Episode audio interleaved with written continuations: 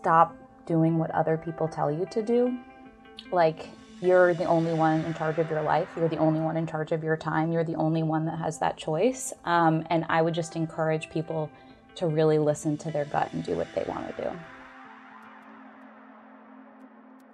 All right.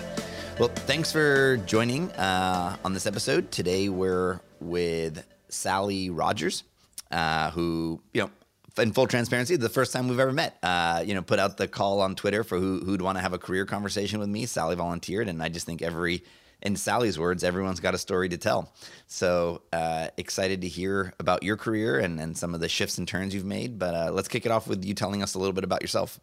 Sure. Thanks for having me, Dave. I'm really excited to be here. And I think anybody that's done any amount of pivoting in their career or just lived and explored, um, would have said yes to you because this is just such a timely, appropriate topic for folks like us. Um, so I can I can go way back if you want me to start there, and um, uh, or we can just stay current. Um, right now, I live in Boston. I love Boston. I love history. Um, I live here with my husband. We don't have any kids. We don't have any pets. We might have a puppy this year. Um, and it's taken me some time to feel really good about how important my personal life is to me, and work isn't everything. Um, so you'll hear that a little bit in my story too, and I encourage people to think about that as well, because life is more than work. Um, I started off my career at a wealth management company. Um, was there for about five years. My husband's uh, startup took us to San Francisco. We were in Boston before that, also. Um, and I struggled to find a job. We can talk a little bit about that. And to really continue the current that I had started at the wealth management company in Boston. Um, did a couple different things and then decided I wanted to become an entrepreneur. Um, and we can talk about that. And that was about five years ago, and I have been following that current since, including with a move back to Boston and kind of following our personal um, hearts in living in a city that we really loved. Um, not that we didn't like San Francisco, but um, Boston and the history here is, is kind of under our skin. Um, I like to run. I like to be active. Um, I like to hike in New England. I love to visit all the New England states Vermont, New Hampshire, Maine. Spent a month in Maine during COVID in Portland. Love that little city.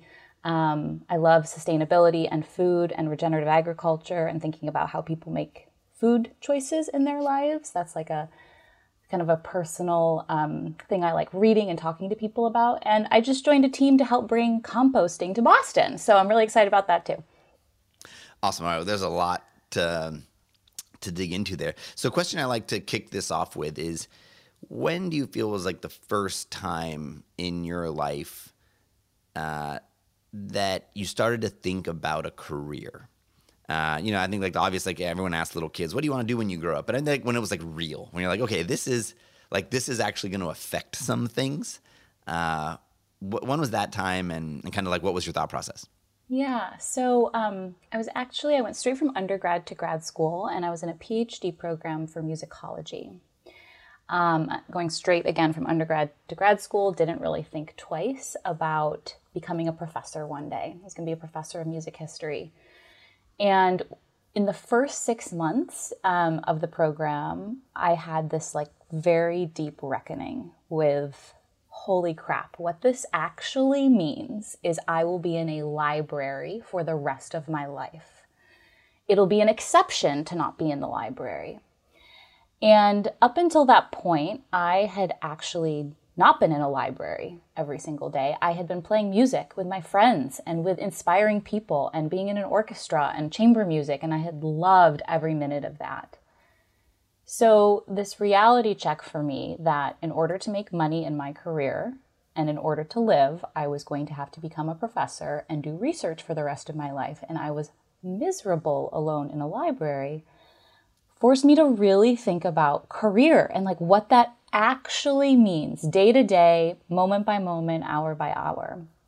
And so nicely, I was able to leave with a master's degree and get that first job at the wealth management company. So I was able to kind of nicely tie a bow on my academic career and say, a master's degree is as far as I can go in this very academic field because for me personally, I am a social, active, team based human that like loves people and to think about being alone meant I just could not commit to that being my career. I would have been miserable. And I think the the recognition and just the seeing what you're drawn to and how you spend your time gives you confidence in making the right decision for you. And I think the third thing in all this is the misery plus the how you're spending your time leads you to the confidence so then when someone asks you or tells you, what do you mean you're leaving academia? What do you mean you're really good at this stuff, Sally? Like, you're really good. My professors were horrified. But I, through number one and number two, misery plus choice of time, I gained confidence in myself to say, no, thank you. I need to do this for me. Um, and maybe like a trailing piece of that is stop doing what other people tell you to do. Like, you're the only one in charge of your life. You're the only one in charge of your time. You're the only one that has that choice. Um, and I would just encourage people to really listen to their gut and do what they want to do. So I'm sure we'll come back to this. I'm, I'm feeling um, like a connection with self and self awareness, which I think is sort of core, and then like a confidence to take action on it. But all right, wealth management, right? A lot of people struggle with a pivot. They've got a body of knowledge, and then they kind of like need to recontextualize it. Like, how'd you do that?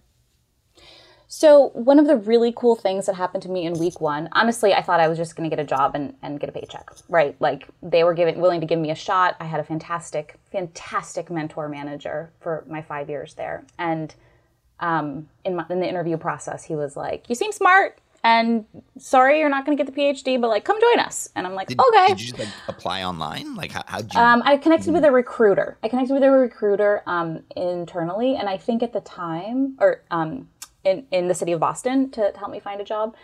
And I think at the time, big companies were just starting to think about this idea uh, of hiring smart rather than hiring right or perfect or has the MBA.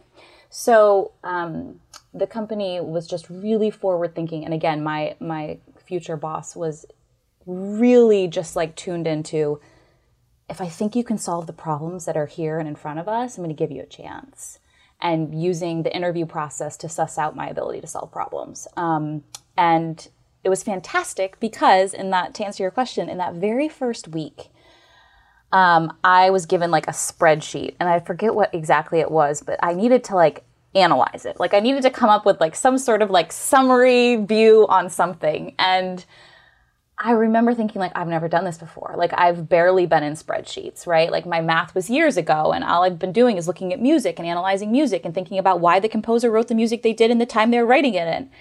And I remember going home from work that day and telling my now husband like, "Holy crap. These are the same skills." Like I have been working my whole life thinking about and analyzing music and loving it and I just applied that exact same skill set to a freaking spreadsheet. Like holy, like it was mind blowing to me. I mean, I'm telling you this because it hit that memory and that experience stuck with me because I was like, "Oh, I can do this." So, making that leap as much as it was um, sort of the, the future thinking of a team and a company that was willing to hire smart rather than right or with a perfect resume enabled me to to not waste the skills that I had spent my academic career developing. Like it was just applying it to something else. So, yeah, 5 years at the wealth management company, I ended up being chief of staff to the CIO, so managed a 200 million dollar budget, helped transform our resource management structure so that chief we were investment officer chief information officer. oh, so okay. this was so my chief first information yeah. officer okay cool Yeah, so in tech my- like all right Yeah, my first foray into tech. And at the time, my husband, who's an engineer, like helped me sort of understand and digest some of the stuff at home that I was like seeing in the workplace, but gave me, I think, again, fast forwarding to today, this confidence and experience to work with engineering and product teams. Um, and I just kind of cut my teeth on being professional Sally. I had fantastic peer colleagues that kind of showed me what to do and how to do it. I learned from them.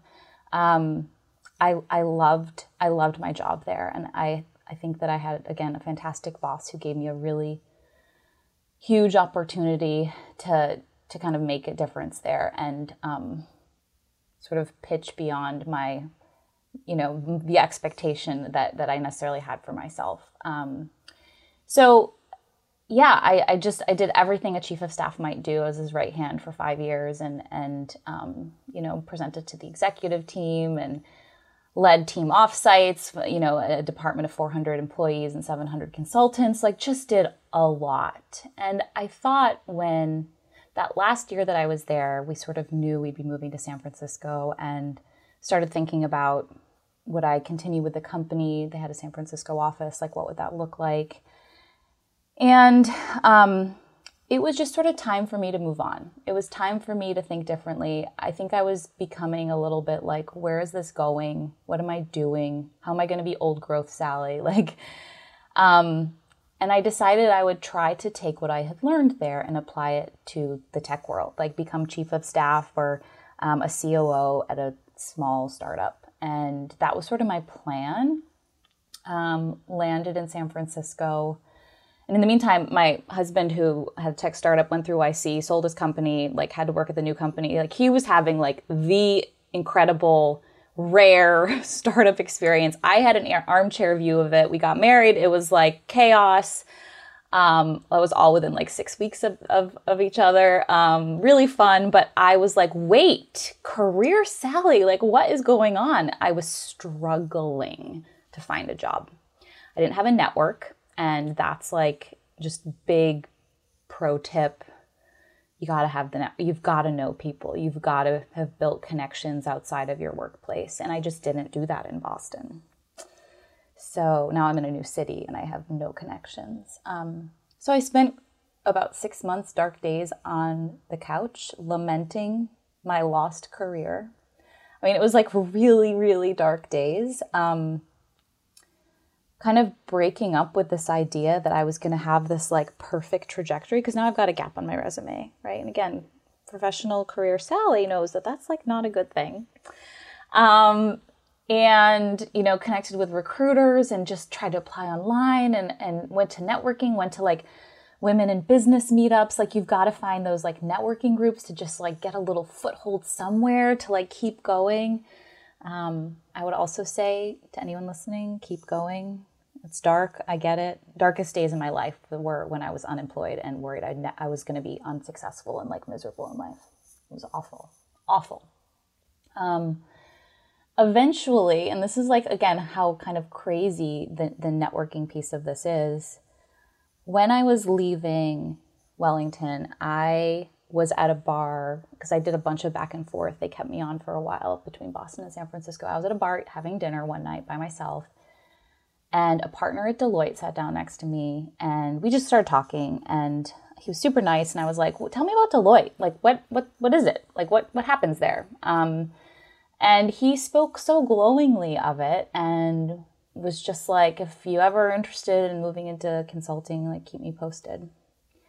And I had a moment on the couch in San Francisco where I was struggling to find a job at a startup that would give me a chance. And I thought, oh, that guy wait, am I thinking about this wrong? Like, what if I went after like the employer of choice for myself rather than the I need to be at a tech startup? Like, what if again I could think a little bit more openly? He spoke really highly of Deloitte. Like, maybe that's an employer that I'd want to work for. So I did a bunch of research and it that little sort of like redirect in my job search enabled me to think differently about like where I might be a good fit. Again, not as strongly as I feel today about like kind of this exploration of self being your professional life also, but certainly opened like a little window for me to think that like it didn't have to be just one way. It didn't have to be this like perfect story that I was trying to write and do at the same time of Sally, chief of staff that moved to San Francisco and worked at a, at a tech startup. So I reached out to him and he was like, where what what jobs do you see? And i was like oh i guess i should have that ready. So yeah have that ready. Know know what what roles might be appropriate for you and why. And i wrote him and he connected me with an internal recruiter there. And i landed on a team in san francisco and worked there for a couple years. Um, the whole time thinking like i'm just gonna do this for a while and then i'm gonna like go back to a bank and like become an executive again, still like not quite committed. But after a while at Deloitte, I started thinking, oh, I could become a partner here. Like, totally. I could totally do this. Do I want to do this? Well, I don't know. Um, maybe I'll pause there. so, something we talked about that I, I think is an important topic, and I think, you know, great resignation, great reshuffle, whatever it's being called, um, is what I think was this very binary conversation around professional life and profess- and personal life or like career and life. And I just don't think we like segregate thought that way in, in our minds. I don't know if that's the right word, but that we kind of like make that, you know, delineation in, in, in such a hard way. Um, you know, obviously there's activities we do that like make us money so that we can live in the commercial society that we live in. Uh, and then there's those that like just bring us happiness, no money. Um, at the end of the day, it's like value. One has this sort of empirical currency to it, the other one has more of an emotional currency to it. Um, but it seems like that's something you've been working through from the beginning. It's like, I love music, I, am I'm, I'm good at it, uh, right? Which should be like the recipe for an awesome career, being good at it and loving doing it. You should be able to find someone to pay you for it. Some things easier than others. But and it seems like something you've thought a lot about like striking this balance of and then also even just like this distinction of career sally versus not everything else sally i guess yeah. um, and it seems like you've gotten to a place now where maybe some of those things are, are a teensy bit clearer so how are you thinking about it now yeah so um, that's such a good question. And you're, you're absolutely right. Like this distinction was very clear to me for a very long time. Like there's professional sally and then there's everything else sally. And frankly everything else sally was like withering right? She just had like one or two hobbies and like two or three close friends and you know took care of herself pretty well but um, was largely unfulfilled and i think if i hadn't had as great of managers and teams early on in my career, I would have been deeply unfulfilled. So I was getting a little bit of that fulfillment professionally, but not a whole lot personally. And I think becoming an entrepreneur and like trying to go it alone on a lot of projects and trying to like bring something into the world to make an impact, to chase a passion, to build something for my friends. Like I have done a little bit of everything um, has been this like incredibly introspective personal journey of well that's not working and i don't have a lot of friends or that's not working and i don't have anyone to talk to about it. Well that's not working. And wait i like teams and i like people and i like relationships. Like why am i not spending my time on that? And I think this sort of like dance of professional life and personal life has just become this like one sing- singular dance in my life rather than these two that are sort of at odds or challenging each other. And I think building startups, or said differently, just working on projects, like bringing something else into the world, whether you're working on, in a nonprofit in your free time or you want to help be part of a neighborhood team doing composting, like whatever that is, gives you this opportunity to be you and like lead the dance. And I, I think the fact that like Career Sally had zero, zero outside projects, I didn't volunteer time anywhere. I didn't get involved in any extra organizations or networking groups or alumni groups or neighborhood groups or I didn't do anything. And I, I don't want to paint this picture that I was like a loner. Like I was just very, very set on bringing as much energy as I could to the workplace every day at the sacrifice of other things.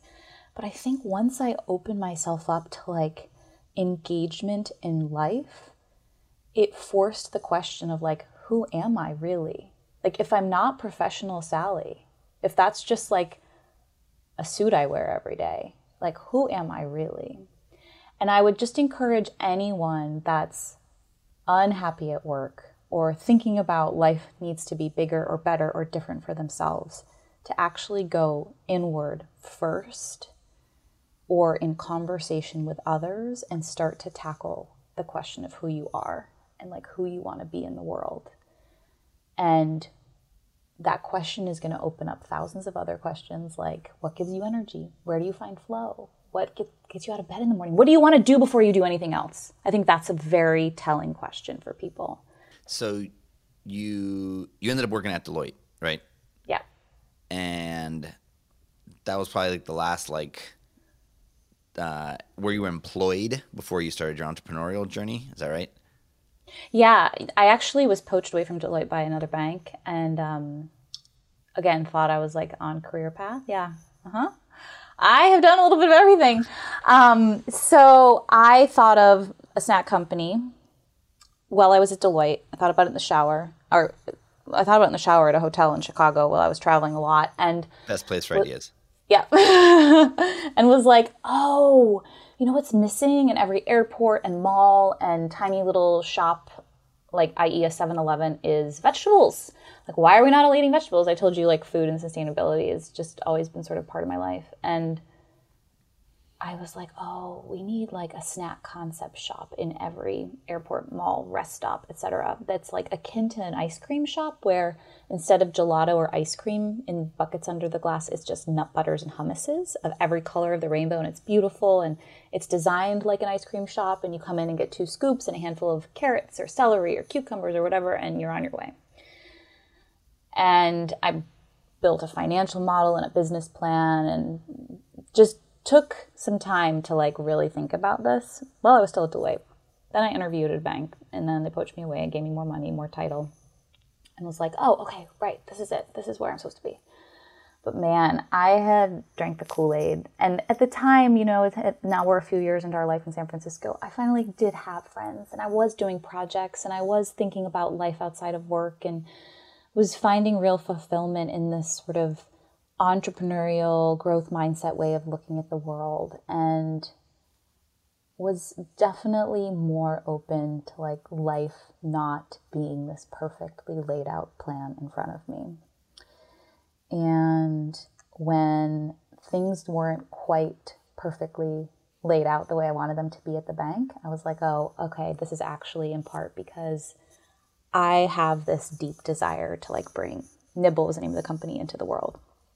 So, gave notice, took my last bonus at the bank. That was bootstrap money for the company, and um, took a food business school course at the Culinary Institute in Napa, and went forward. Like within a month, was like on my feet 18 hours a day in a commissary kitchen in Oakland, chopping vegetables, doing recipe testing, working with a couple women, helping me think through like how many ounces of vegetables need to be in a packaged good. I mean, it was so different and, and so unlike anything I'd ever done. But again, like skills were transferring all over the place.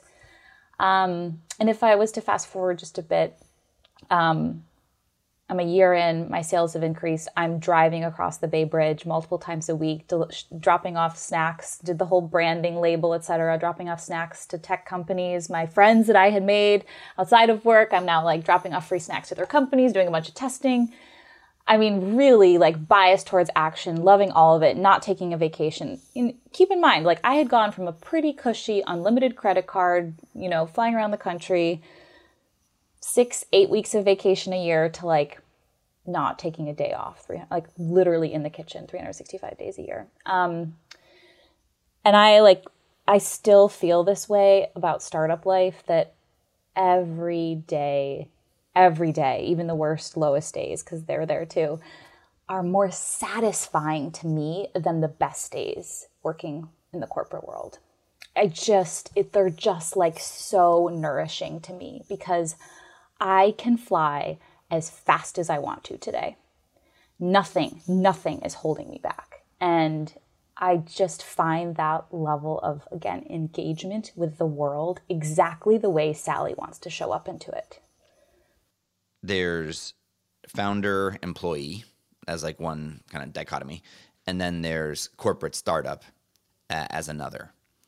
Uh, and I think a lot of people think they need to found uh, or start. Um, and I think you kind of have to desire other things to like endure that. Uh, it's one thing to start it and like these, but th- there's some dark, dark days uh, on the founding path. Um, but I also think a lot of people write off just being in a startup because of the uncertainty of it, right? A big corporate comes with, and I don't even know how we define corporate, but let's call it like a, a larger, more established organization, right? There comes some sense of stability. Like that's not going anywhere. Like the idea of like the company disappearing is just kind of not part of my thought process. Where if it's a startup, it's like they, they haven't made it, you know, they could evaporate, they could go out of business. But the truth is, any company could. But we've somewhat like fooled ourselves into thinking that like the bigger ones don't. Um, but can you talk a bit about that? Also, because you've got a startup experience from your now husband, this kind of dist- maybe like thinking about those four quadrants of like corporate to startup, whatever that means, but we'll just run with it, to like employee founder.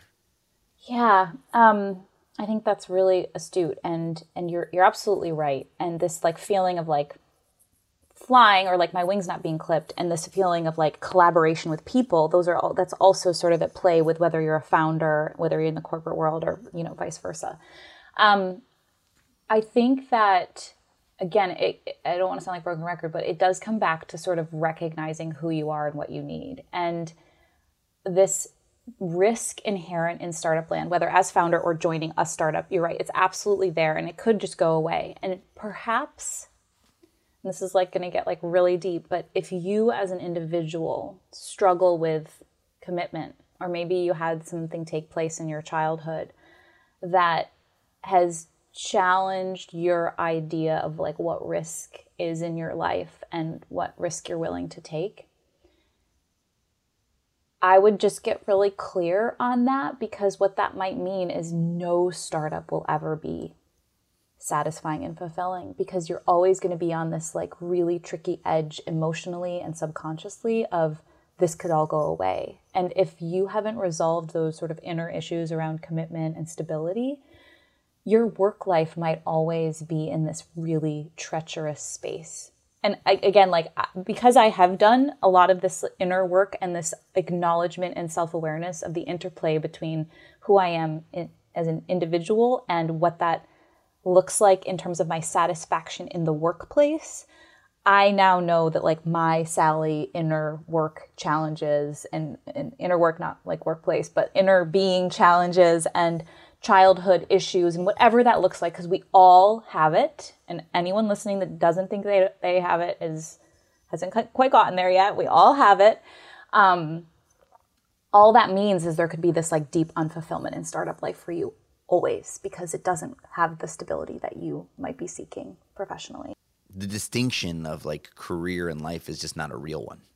Yeah. Right? Because i don't think that our brains do that.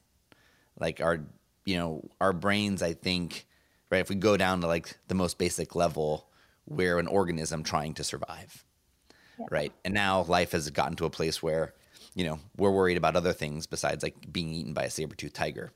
Um, and we've allowed ourselves, we have the privilege of like thinking about being happy and and not tolerating not being happy or struggling with the idea of wanting to be happy. And careers or work, let's call it. Well, it's time, right? Where we put our time, and we live in a world where that some percentage of that time needs to go towards making money for the most of us. and and I think a lot of people don't give themselves the permission for a very for a variety of reasons to not only have that make us money, but also allow ourselves to enjoy it. Right. And I think we're working through that. I think we're coming, like, we're in a bit of a renaissance with that. Um, because there's like a weird survivor's guilt with it, right? It's like, well, what you want to make money and be happy in your job? Pfft, who gets that? It's like, well, I, would like to have that, and I'd, I'd, like to not be shamed for the pursuit of that. Um, and so it, it feels to me like you've gotten beyond like, oh, work needs to check these boxes, and it's more like life needs to check these boxes, and all these things need to work in concert, pun intended. Um, mm-hmm. And and so, can you talk us a little bit about kind of like how you like what actions did you take to gain that clarity? Because it, it, feels like i don't think any of us ever like get it in the day we do. I think we kind of stop growing but you're on the journey. And and i feel like for a lot of people that's awesome. So like you know it's a, it's a great thing to aspire to. So what helped you get there? Um, I started reading a lot more.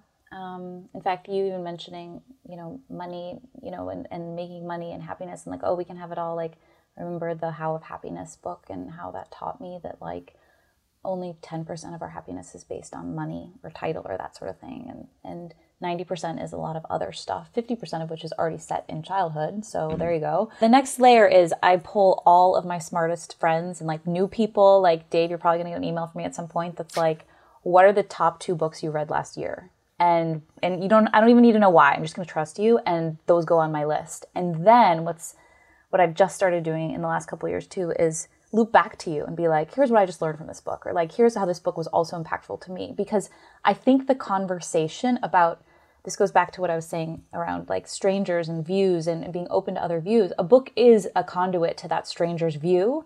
And if you can tap into that and then use it as conversation or a, uh, a launch pad to conversation with other people, you're then tapping into that stranger's view without having to have the, con- the conversation with the author themselves, which is fantastic. So I would encourage, you know, your listeners to like read more and then use what you've read in conversation with others or to go back to the person that made the book recommendation. I, I started very simple. It's just like people that I know, like what books did you read? And that fills my my book list for the year. And then occasionally I'll pull in like something that I see that looks interesting. And I'm also on the path to read every Pulitzer Prize winning um, book for novel because that's like just like a fun like life goal. So um, yeah, so read a lot more and then have conversations about like what you're reading and, and, and think about ways. I mean, everyone just read Atomic Habits in the last year and like we stopped talking about that like six months ago, right? It's like, well, why? Why are we, did we talk about it enough? Did we apply it enough? Have we gone back to it?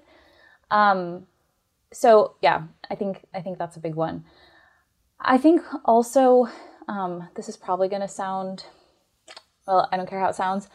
Write stuff down. Like, I spend 15 minutes a day minimum just getting things out of my head, journal, thought downloads. Like, I don't have prompts anymore. I just reflect and and look at what I'm writing and look think about like, well, what does this mean? And you know, this ability to connect the dots, this skill that I grew in my musical career again why the composer wrote what they did and how that if you're playing an instrument how that translates into how you perform the music but then as a musicologist like really reflecting on the time and sort of the anthropological pieces of why they're writing music that connecting of dots can be applied to your own life. So if you don't have a way to sort of step out see yourself see what you wrote look at a conversation have conversations with other people about your life, you're losing that ability to connect to, connect the dots for yourself and like learn for and with yourself. The third thing I would say, so those are like two sort of cheap and easy ones. I've also invested in like like leadership courses. Like the ones that say this is not your typical leadership course, the ones that say this is not about managing people, this is about you and the ones that kind of help you break through some of those fears. And um, I would encourage people, like, when those come across your plate, like, think about that because for me, talking with other people about these fears in the same way we're doing on this podcast, in the same way that you're doing with lots of other guests, that is such a strong way to like connect us all and like break down some of that fear. And that can happen in small group settings or um, course coursework with other people. Well, I think with that, that's a great way to leave people with good advice and actions to take. Um, thank you so much for sharing your career with us. I feel like we can do another one of these. There's like so much more to dig into. But um, how can people learn a little bit more about what you're doing? We'll link to the show notes uh, in the uh, to you know to your various companies. But let's go ahead and give it to folks uh, over audio as well. Yeah, just find me on LinkedIn, Sally Rogers. Um, I ended up going through YC a couple summers ago with a company called Parsnip, parsnip.me, so you can follow along there. Working on a couple other projects now, um, but you know, shoot me a note. I'm always happy to talk, especially to other folks considering career jumps. And um, yeah, I, I love. In case you can't tell, I love talking to other people. So I'm happy to be an open ear and um, a vote of confidence in championing you to figuring out like where you're headed next. Awesome. Well, Sally, thanks so, so much. And I feel like this is the first of many conversations between you and me. Thank you so much, Dave. I appreciate it. And that's it for this episode of Nonlinear. If you enjoyed today's conversation, make sure to subscribe, share, and rate us wherever you're listening to the show. You can learn more about Teal on our website, tealhq.com. That's teal like the color, T E A L H Q.com, or follow us on social media at teal underscore HQ. Thank you so much for joining us, and please tune back in to keep hearing about how we make the decisions that shape our career. The Teal Career Paths podcast is produced by Rainbow Creative with senior producer Matthew Jones and editor and associate producer Drew McPowell. You can find more information on them at rainbowcreative.co. Thanks again. We'll see you next time.